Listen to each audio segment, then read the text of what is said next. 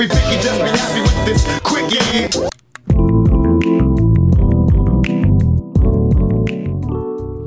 Positivity, laughs, and quick takes. That's what we're all about on the Quickie, and that's what we're about here on the Nucks Misconduct Network.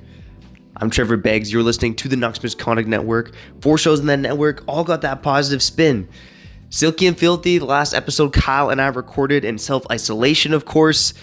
Probably the filthiest episode of all time. So filthy, it broke Kyle's laptop. Yes, we need to fix that laptop to get the episode out.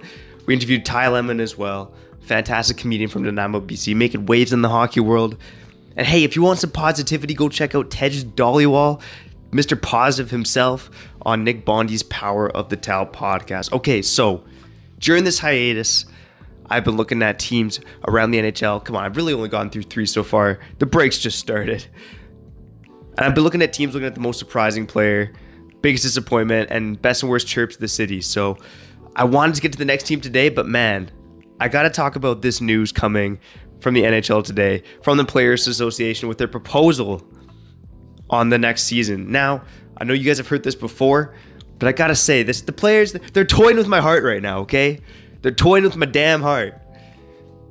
Because you're right. You look at health experts right now, and the rates climbing the way they are around the globe. It, it's probably going to take a few months for for this to subside.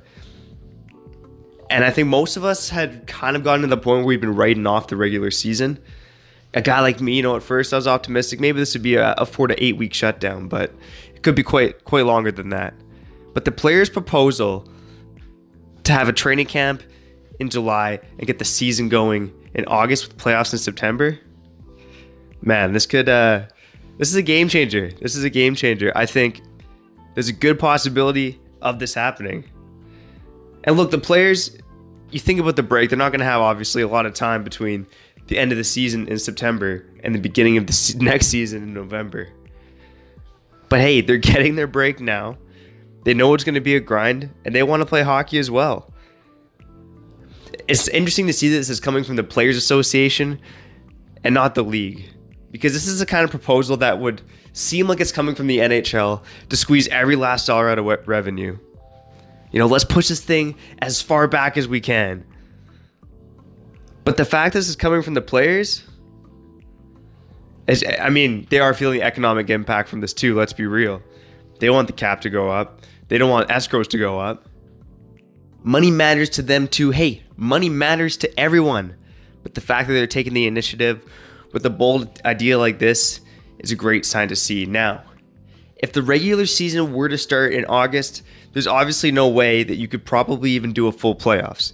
You pretty much need two months for the playoffs to be completed in full, right? We're talking mid April to mid June every year.